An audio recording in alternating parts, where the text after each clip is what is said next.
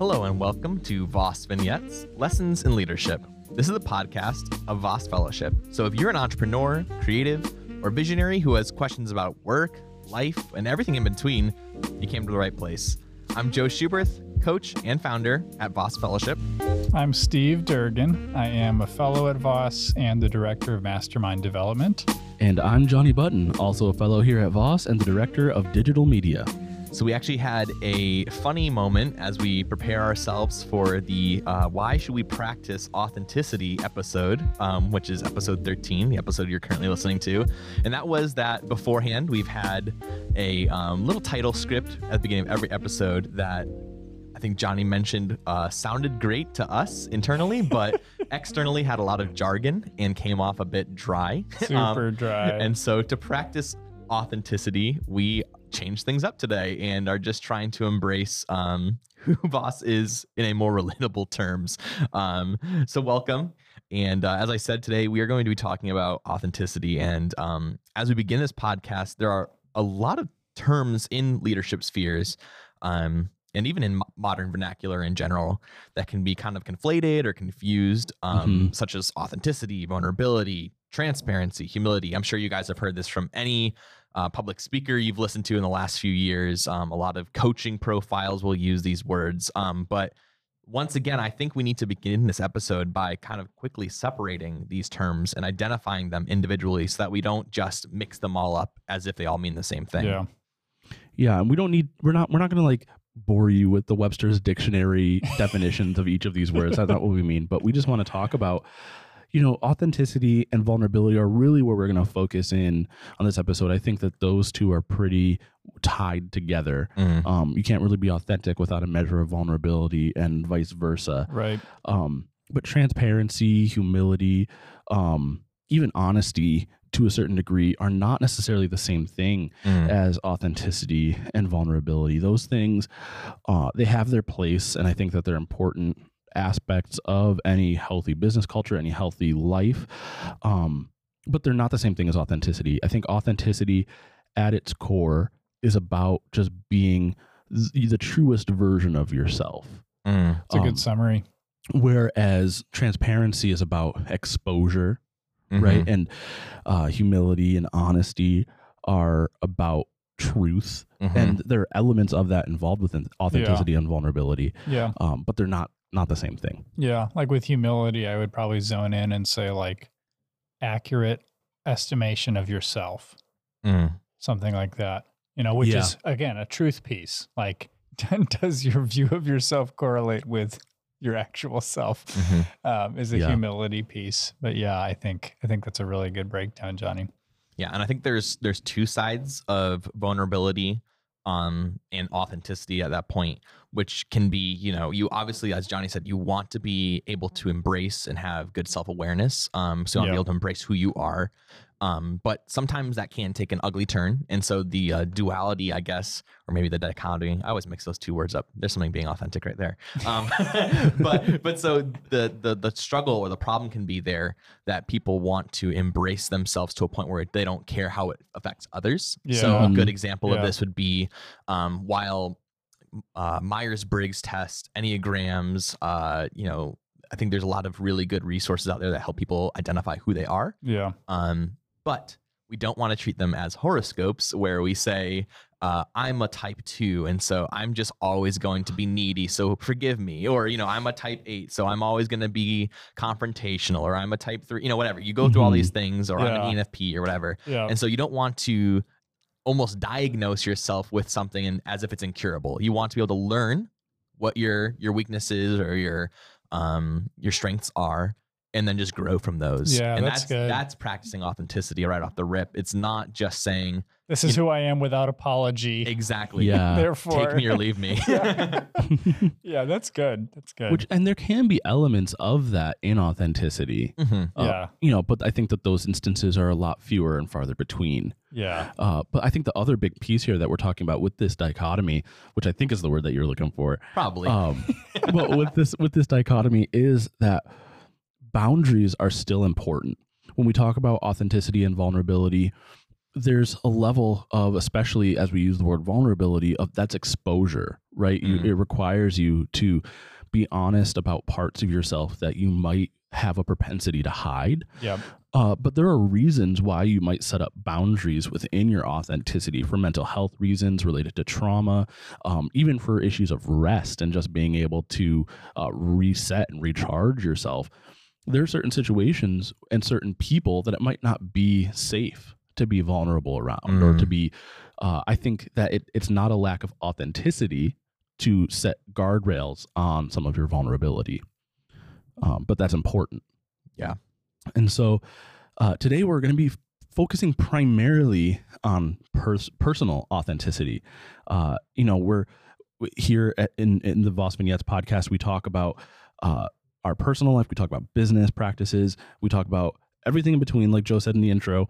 Um, but today we're focusing mostly on the personal aspects of authenticity mm-hmm. but we we do want to touch on how authenticity informs business practices and so before we get too deep into the personal side of authenticity we wanted to examine a little bit of kind of the corporate side of authenticity mm-hmm. yep. because we've noticed i'm sure any of you listening have also seen companies that treat authenticity as just a buzzword. And they seem to think that authenticity is about having things that look like they're from Etsy, even though they're manufactured. yeah. Or the new cool thing to do. Is, yeah. Yeah. Uh, and there's also companies, I think, too, that um, kind of on the more sinister side of things, you see companies that uh, they're not using it's you know a coffee shop that's not using straws because they're concerned about the environmental impact but they're not paying their employees a living wage or giving anybody uh, an yep. appropriate amount of time off to actually be in a mentally healthy place and things mm. like that. Yeah, low transparency, low access for us as the consumer mm-hmm. to information. Yeah. Yeah, I think of like McDonald's when they try to show people like at a picnic table eating with like plates and forks and you're like what's going on here? That's not how people eat mcdonald's.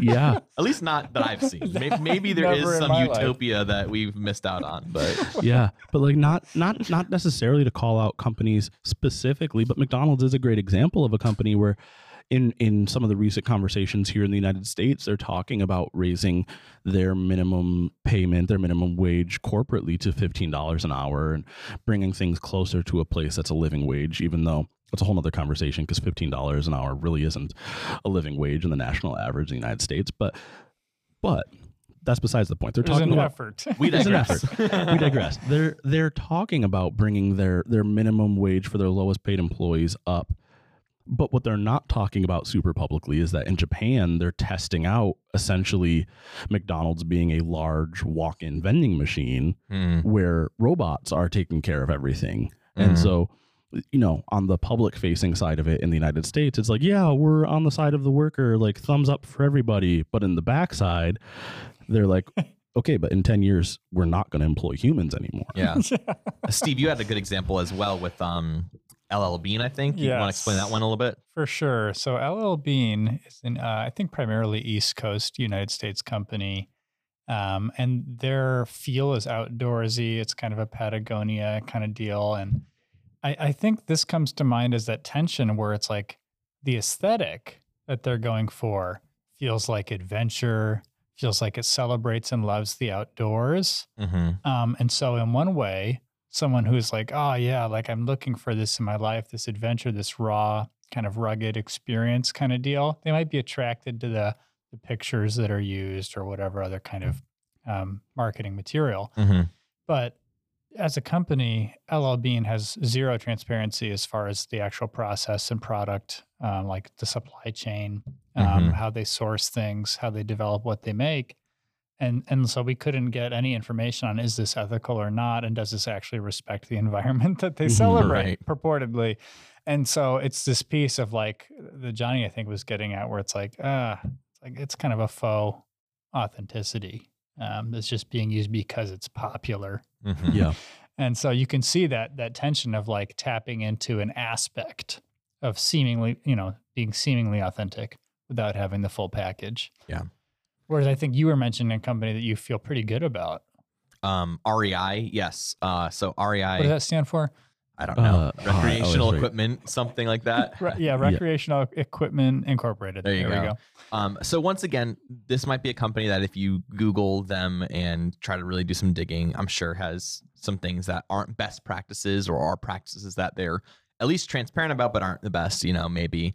Um, yeah. But one thing I can at least attest to on the side of REI's um, positive case is that they are a co-op so every single employee owns a portion of that company hmm. unlike major corporations that like johnny was mentioning with with mcdonald's you know try to be for the worker and yet may not even have workers soon or are really just caring about the bottom dollar or caring about their their c-suite executives getting the newest bonus um, package or whatever so we can get into a lot of companies there um, but at least REI, whether or not you know they can compete with LL Bean on a we're more sustainable or more ethical route, at least treats their company differently than many companies do and are very um, public about that.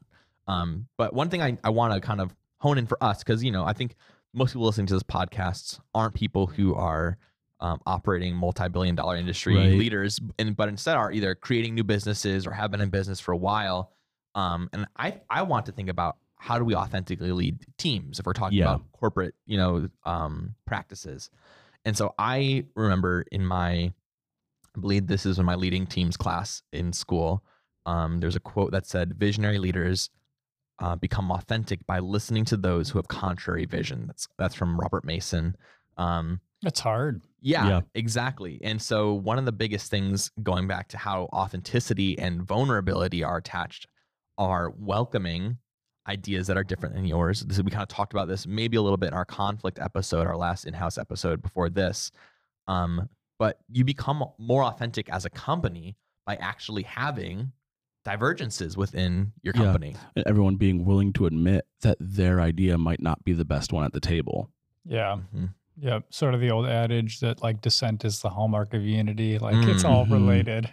like we're gonna connect with each other better you know, if we can be our authentic selves and we can show up better if we know that disagreement is allowed. Mm-hmm. Yeah. So yeah, cultivating that space of contrary visions. Wow. Yeah, that's and, a good I, quote. And I think too, as well, with being a authentic company and, or a leader of a company, um, has to do with how you facilitate that. Because once again, like Johnny said, anybody can put up a really nice Instagram post of your workers hard at work and oh we love our team but if at the end of the day that po- that picture gets posted and then those team members feel misrepresented or like they're not really a part of the bigger picture or they don't have buy-in to anything the company is doing then you know what's really happening? And so one of the things that um, i think was a really good practice from the same class leading teams um, was, and I and I mentioned this book a lot, so I should get sponsored by him or this book at least. um, and I and Johnny pointed out before recording that I've been mispronouncing his name wrong, so maybe that's why he hasn't sponsored me.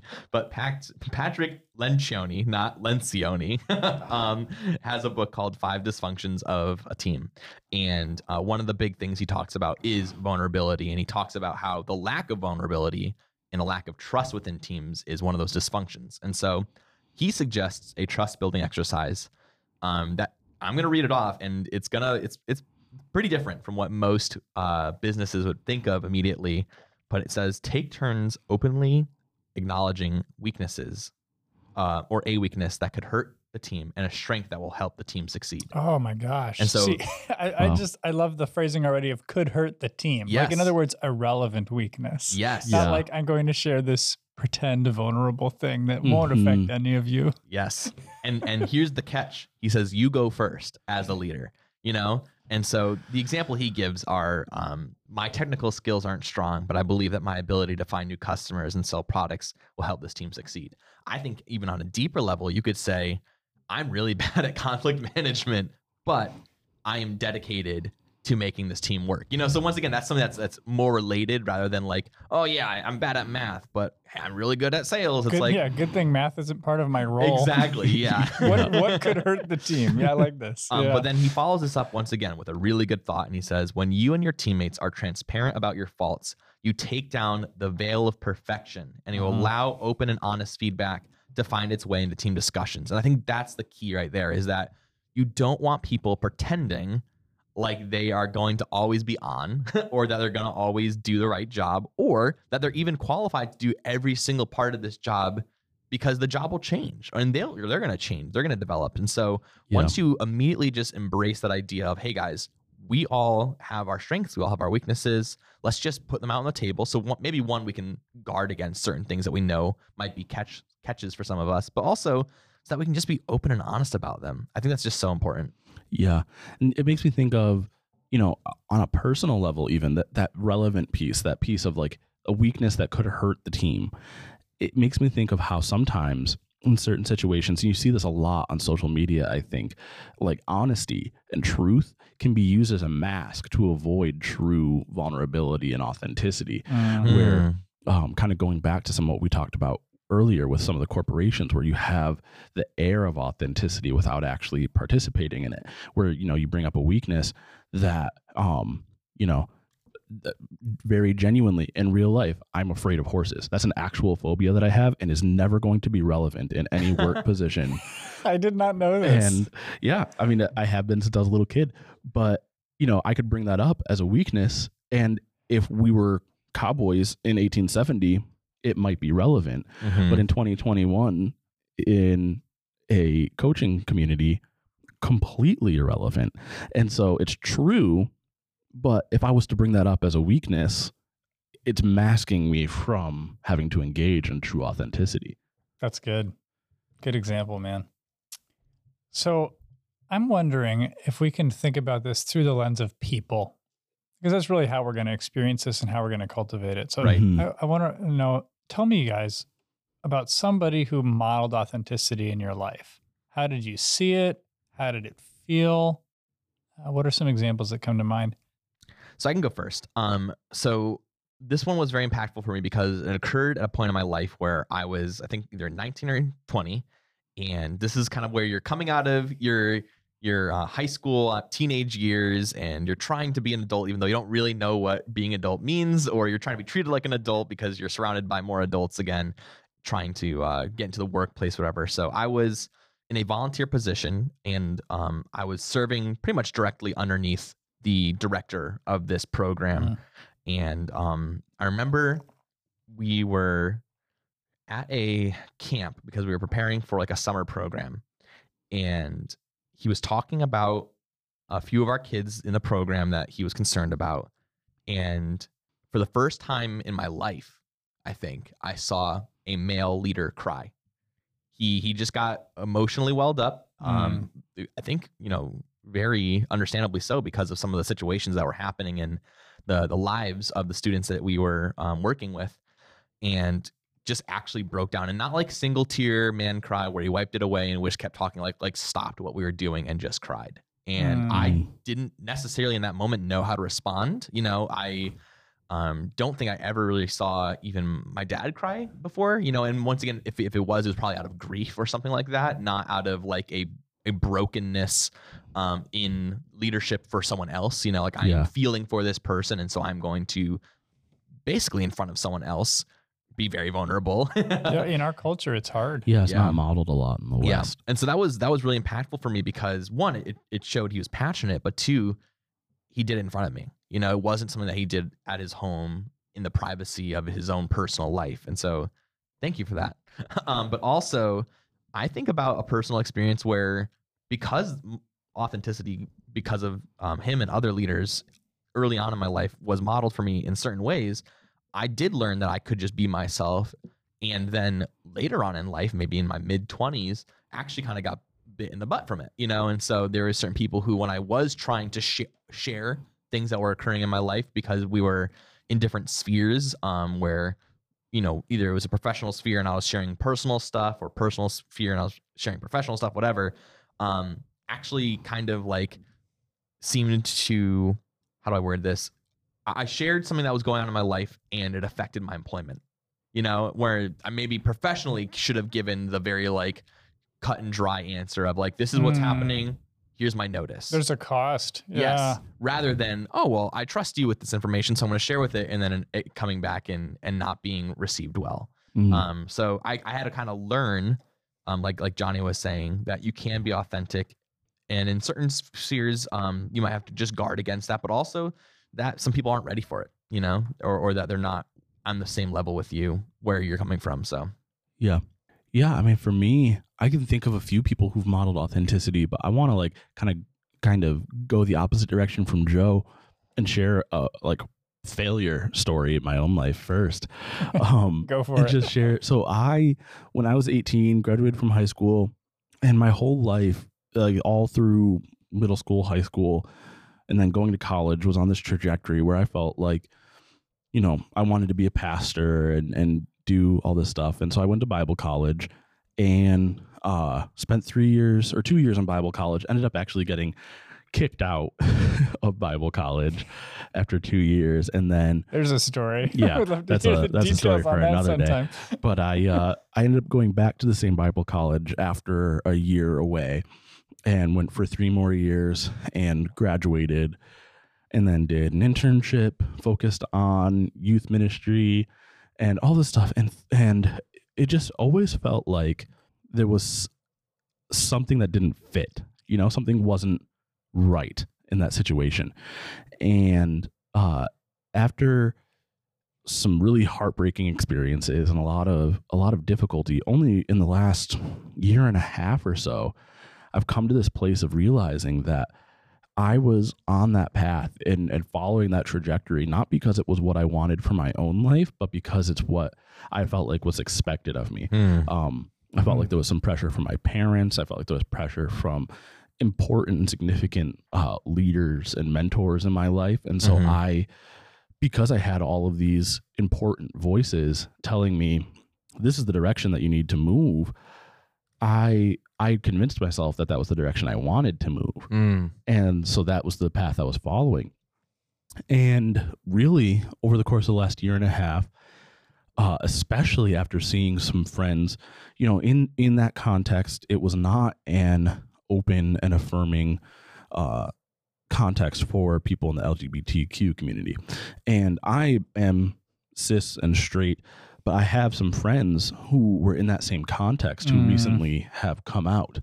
And um, watching their journey and having conversations with them really, really, really inspired me to figure out what is most authentically true about me mm. deep down and allow myself to stop pursuing the things I felt like were expected of me mm. and start pursuing the things that actually fulfill me and bring me joy.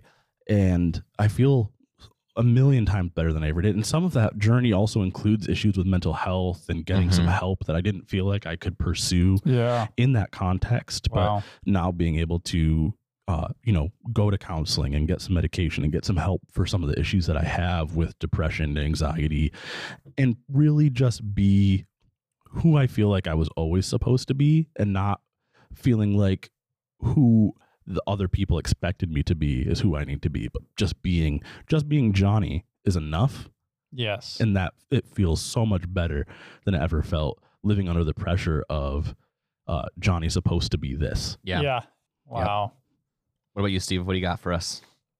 So one person I think of, uh, a friend that I had in college, still actually have, uh, but just just long distance.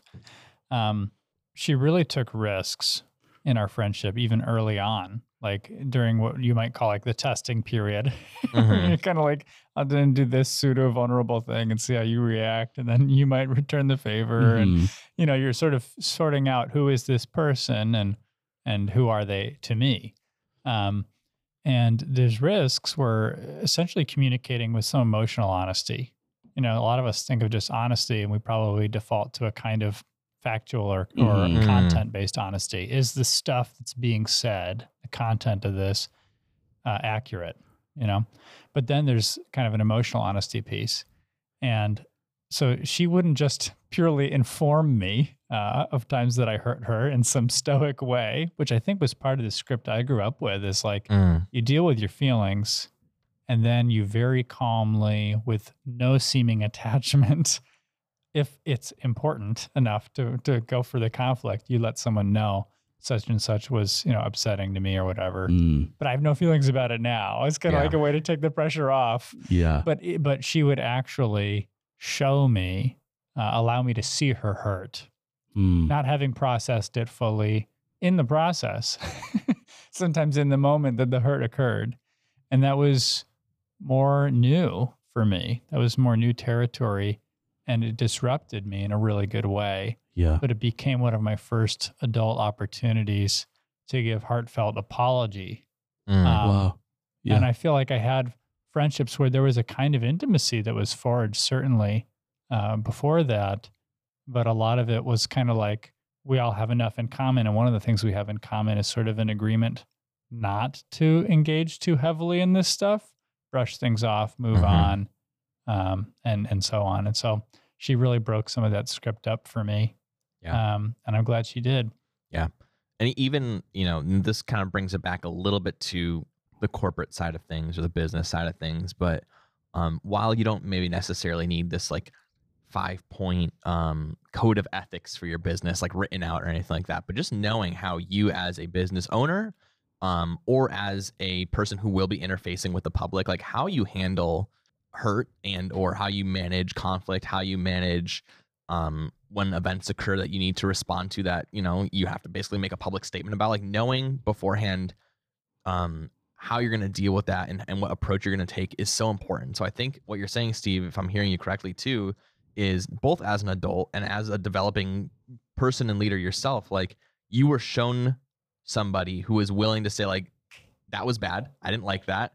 You you know you hurt me and then you had to ha- make the choice or, or own up to the responsibility of actually apologizing rather than just brushing it aside or, or saying that oh well you know i'm sorry i hurt you but i don't feel like i did anything wrong whatever Yeah. um, so that's important too is, is that emotional intelligence side Yeah. um, but uh, one of the things Steve had mentioned to us as we were preparing for this episode as well is that you, you just mentioned it a little bit from your background, Steve, is this scripts for survival um, that can come from when we grow up or from things uh, in, the, in your past as well. And, and you had mentioned something about your family and how that impacted, I think, this interaction specifically. Could you mind yeah. um, unpacking that a little bit more too? Yeah. So, I mean, every family has their stuff. And I would say mine had some of the toxic positivity piece. And I think Mm. that's more of a more of a popular phrase now. Yeah. Like I didn't have that language. I wasn't Mhm. equipped with that even a few years ago.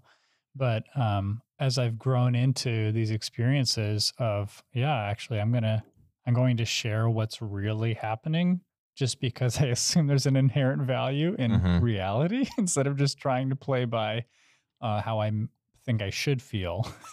um, uh, you know, toxic positivity, I didn't realize how deep it runs in me, but I still have this impulse um, to try to brush over the so called negative emotions, Mm. to downplay when I'm offended. Um, and yeah, just minimize hurt. Um, and there's obviously a ton of drawbacks with that. There can be a lack of intimacy. There can be a lack of opportunity for me to find healing for myself if I Mhm. suppress or or try to rush grief. Um, but Yeah. it can also mean that other people miss out on real connection with me Yeah. and opportunities for us to grow together. So that's you know that's uh, the the the skills that we develop sometimes to navigate situations. They make sense for those, Mhm. um, especially when you think of like family, you know, of upbringing situation. Um, like we have these scripts or these survival skills, but the skills that we develop to survive are not always the same ones that will help us thrive. Mm. And so if they no longer serve us, right, that can be uh, a difficult but important process of evaluating that. But I was I wonder if you guys have any of those, have any thoughts on some of the things that you might have absorbed because they helped for the time, Mhm. but then they no longer worked. Mhm. Yeah, I mean, for for me, uh, you know, my family, I don't think we had that kind of toxic positivity thing going on, but there was definitely a a sense of um, the things that happen in our family are private, and everything Mm. stays in the family, and so you Mm. don't talk to other people about it. You don't you don't take it outside of the house Mm, and a lot of that stems from my parents' own upbringings, and you know, there's that constant cycle of like we're trying to be better than than the generations before us, and Mhm. things like that. But there was a sense um, growing up because you know it, my parents were. Let me let me just say as a disclaimer, they were excellent parents. There was no abuse or anything Yeah. like that in the house, but that sense that like everything that happened in the house was private made me feel like and kind of produced in me this mechanism of bottling things up. Mm. And uh, you know, it when I whether I was home or outside, it was it was you I learned that anything that I'm feeling it, it belongs to me and no one else. And mm. so if I'm angry, it goes inward. If I'm wow. sad, it goes inward. If I'm uh, hurt, it goes inward. And a lot of times, when I, especially when I was in middle school and high school, you know, bottling up that much emotion is not healthy for anyone. Yeah. And so it would a lot of times even even joy when I got to a point of being overwhelmed with emotion that was internalized, I would explode in rage and things mm. that were like unreasonable would make me blow up because I was internalizing those things. And so eventually, you know, I learned that um, you know, what what worked for a season stopped working and mm-hmm. had to figure out how to uh, on kind of on my own because it wasn't modeled for me by my parents, figure out how to let some of my guard down and let some of those things out in front of people mm-hmm. so that I could stop exploding with rage because of all the emotions I was yeah. bottling up. Yeah. Um, and you know, I mentioned it earlier, but a, another big piece of that for me was growing up in a in a church context where no one ever explicitly said don't get counseling or don't get medication for mental health issues or anything like that, but that was kind of the underlying communication in the culture that I grew up in. Mm. And so there was this sense of if I'm having some sort of an issue and I go to a professional counselor, I seek medication, it might be because I don't have enough faith. Mm. And that's a problem. And so uh, wow. uh, it's really only very recently that I've been able to go and get counseling and get that medication and get that professional help that I needed for years. Yeah. But was kind of conditioned against. And so, right. Um, yeah, I think it's like like you said, there's seasons where it's like you realize, oh, that thing that helped me survive back there is gonna kill me if I keep going with it. Uh yeah. Hmm. How about you, Joe? Yeah, I mean, you guys definitely touched upon a few things that you know, whether it's generational because of our parents and how and when they grew up. Um, I I definitely resonate with, especially um, as we all of us are talking about backgrounds that also came from a place of, of faith, you know, and having a faith discipline inform some of that kind of stuff. Um, I, I definitely relate with that as well. I'm trying to think of, you know, one one aspect of my life that was a survival script. My, my parents definitely did a very good job of pr- providing for us, um, encouraging us, my, us, me and my brother and I, um, and you know, our family unit as a whole was was pretty um, safe, secure. I didn't, I didn't probably have much trauma growing up um, to really like draw upon as something that I developed a uh, reflex for or something. Mm. Um, but the one thing that that I keep thinking about for myself, honestly, is is that security. And so the script was, you know, uh, both my parents worked pretty stable and um, I guess I don't want to call them regular jobs, but you know, they worked jobs where there was benefits in place, there was structured pay raises, there were clear hierarchies. Um, yeah. Both of them worked in pretty big corporations. My dad worked for the state. My mom, for a long time, worked for Infoline, um, which is the 411 number people would call to get information before like Google was a big thing. um, nice. And um, so, yeah, so when I became an entrepreneur, I think that's actually when I stepped outside of my mm. my typical window of Uh-oh. comfort. Uh-oh. And even to this day, yeah. my dad and I have weekly meetings where we'll talk about um, he'll help me think about financial documents because he is a financial director of a state hospital, you know, and I am not good at math. And so when we're talking about things, business, of course, will come up.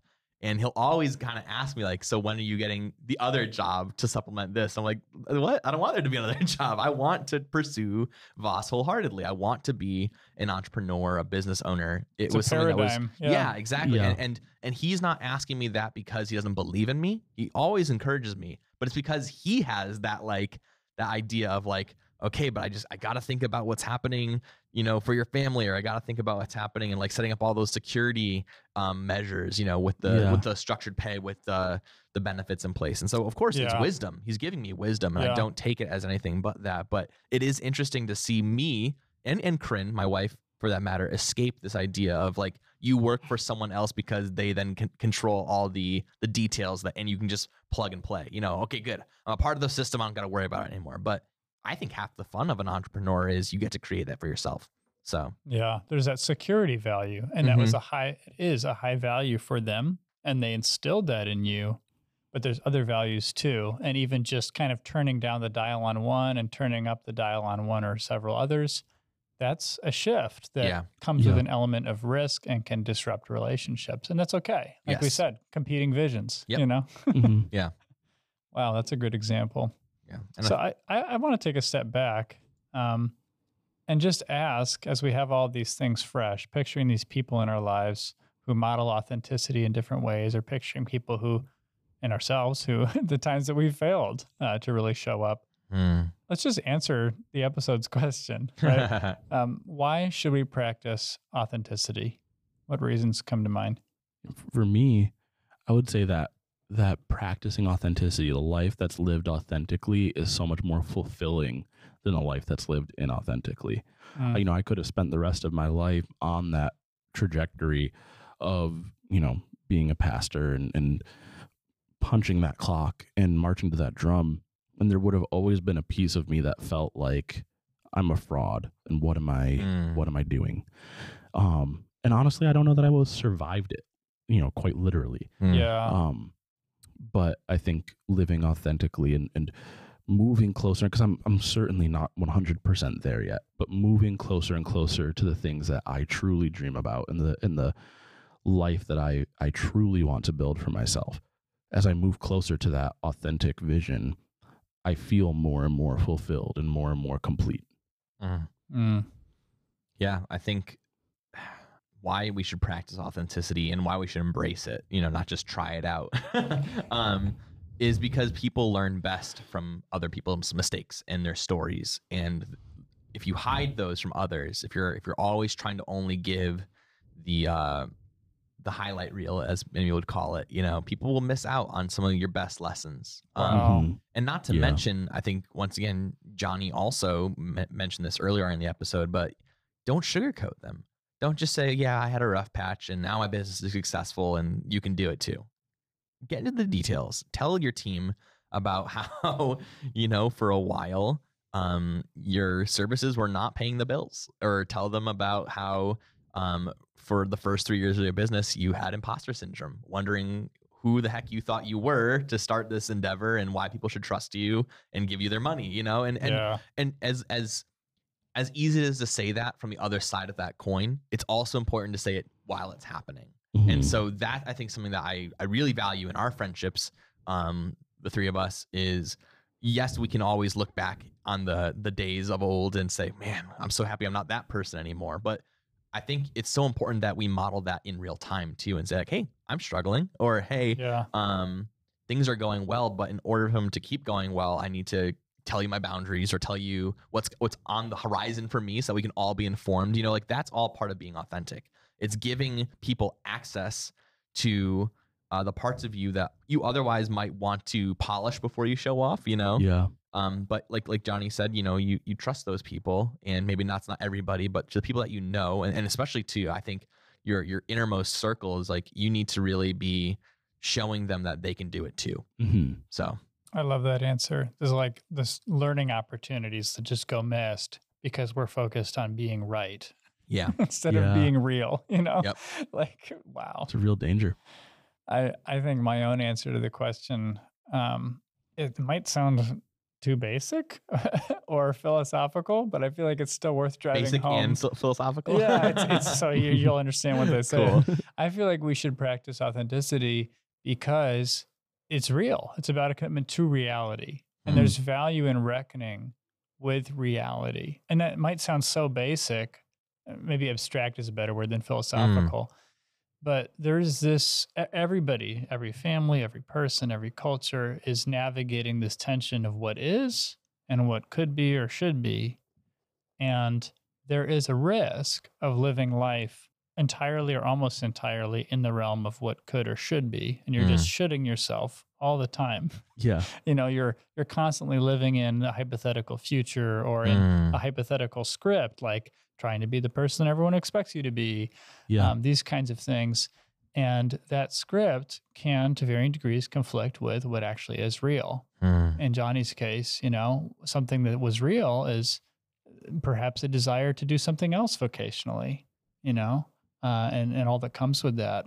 And so for us to fully appreciate life, uh, to get honest about what is, I think that's part of the the why behind authenticity. Mm. Um, it's because to some extent we could be living a lie. Mm. And who wants to do that? Yeah. so Yeah. reality matters. Yeah. Yeah. and so at, at the end of most of our episodes, when we have a guest, we typically end up asking them, you know, what are some resources you would recommend for our audience? I would love to do that for us. So, you know, what are what are resources or who are people? I think is a better way of saying it. Let's make it personal. Who are people that you think are just gems in this field or that Mm. modeled this, you know, often that our, our listeners should should check out? Yeah. I I will recommend anybody listening needs to check out Brene Brown. Mm-hmm. Uh, we're going to put her name and we're going to put some links in the show notes.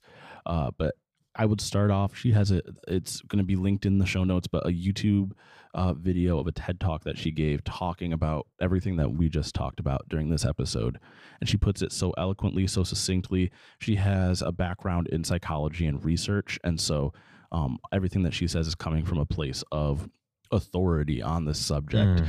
Uh, but she's written several books that are all worth reading. And uh, really, in my mind, she's one of the foremost people on this particular subject. I think actually that TED talk was a particular moment in the US culture Yeah. where it was Hmm. like this started bringing this forward into our national consciousness as Yeah, making that's it, true. making an important conversation. So we really do have her to thank in a lot of ways for some of that influence. Hmm.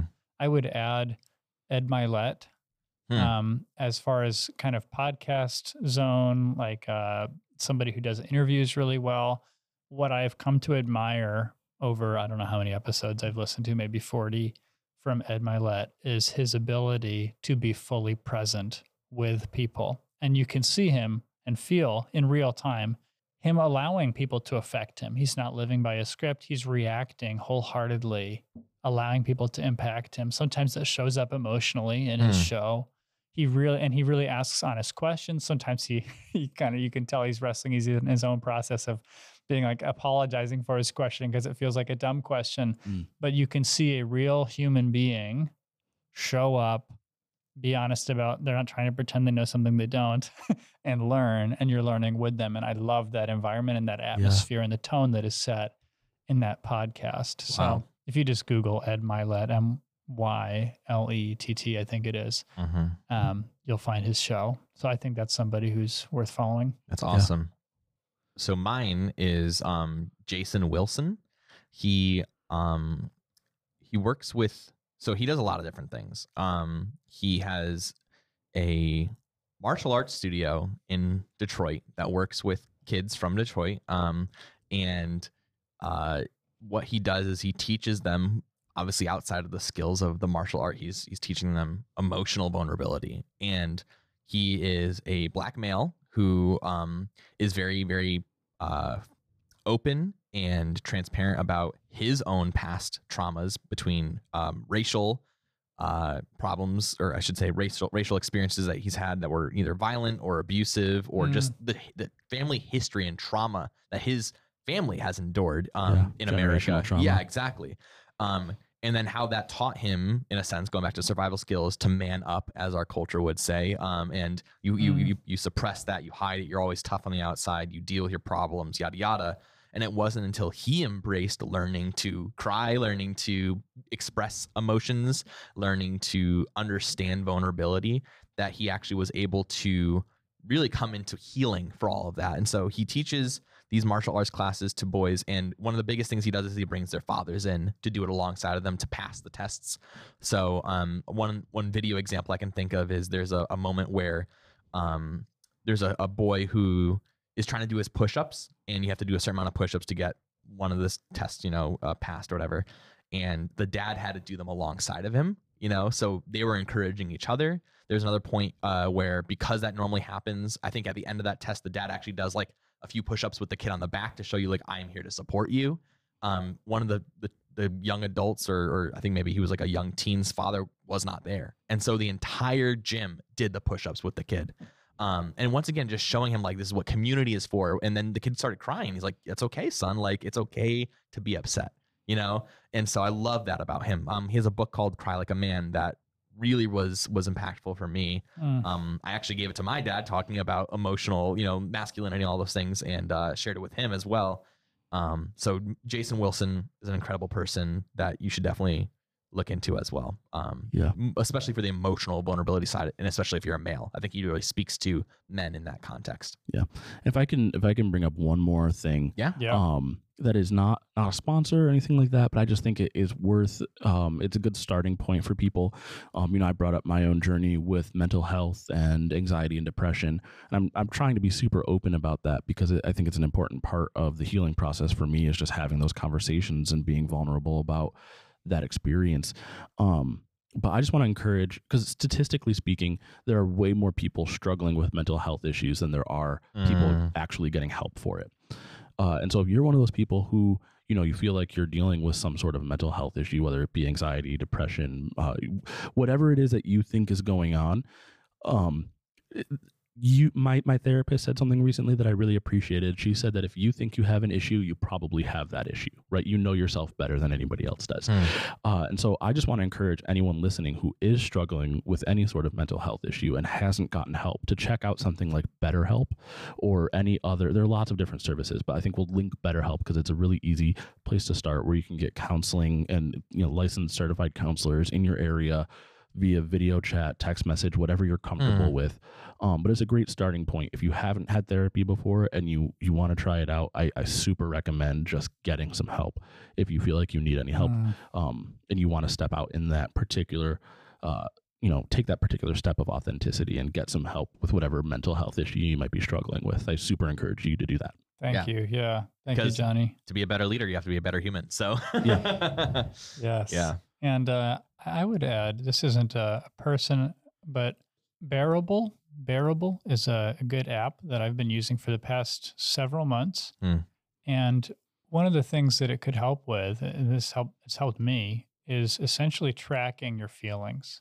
Mm. And then, you know, being able to collect a bit of data on that as you go. Um, so for me, you can you can use pre-selected prompts or you can create your own, and then it just kind of reminds you few times a day if you like, or once a day if you like. How are you feeling? And you open it up and you just click the tags that apply. And seeing those tags supplied was actually really formative over the last several months because sometimes I'm not good at naming or identifying my emotions and pulling them out of a hat or out of thin air. Um, seeing a list and saying, oh, yeah, irritation. Like, yeah, I have some irritation. It's not crazy, but it's there. And then, oh, sadness. Yeah, I got some sadness. I got some fatigue. And so I just click the tags that apply and then I submit it. And over time, you can actually see a chart uh, to visualize how you've been feeling. And you can, if you take notes on things, see the correlation if there were any things like external factors that impacted that. And yeah. that helps with kind of just getting in touch, um, trying to maybe take a few steps toward that reality and embrace what's going on emotionally, at least to be aware of it for yourself. So that was a useful tool. I wonder, Joe, unless you, you either of you had other things to add in the resource lane, um, if we could close uh, with some Brene Brown quotes. I know Johnny brought her up, but I specifically set one aside that I thought was useful for yeah, this conversation. Please share it with us. Cool. Yeah, so Brene writes Authenticity is a daily practice. Choosing authenticity means cultivating the courage to be emotionally honest, to set boundaries, and to allow ourselves to be vulnerable. Exercising the compassion that comes from knowing that we are all made of strength and struggle and connected to each other through a loving and resilient human spirit, nurturing the connection and sense of belonging that can only happen when we let go of what we're supposed to be and embrace who we are. I just think that's a mm. wonderful summary of um, some of what we discussed today. And it's about stepping out of those norms, not just for the sake of disrupting norms, but because those norms don't always serve us and reality doesn't always fit our scripts. Mm. Yeah, that's good. Yeah. Well, I hope this this episode was was helpful for you all. Um, I know that authenticity and vulnerability we didn't give you like the and here's the three ways you can do it but it's a it's a process you know yes, just like so much of what so. we talk about is a process and it's going to take you know years of practice or maybe a lifetime of practice to really come to your own and and own it um but yeah i just think it's so important and would love to hear more about it as we continue, you know, Voss vignettes, you know, just hear more about how we can lead authentically, lead our businesses authentically, um, and just embrace it. Yeah.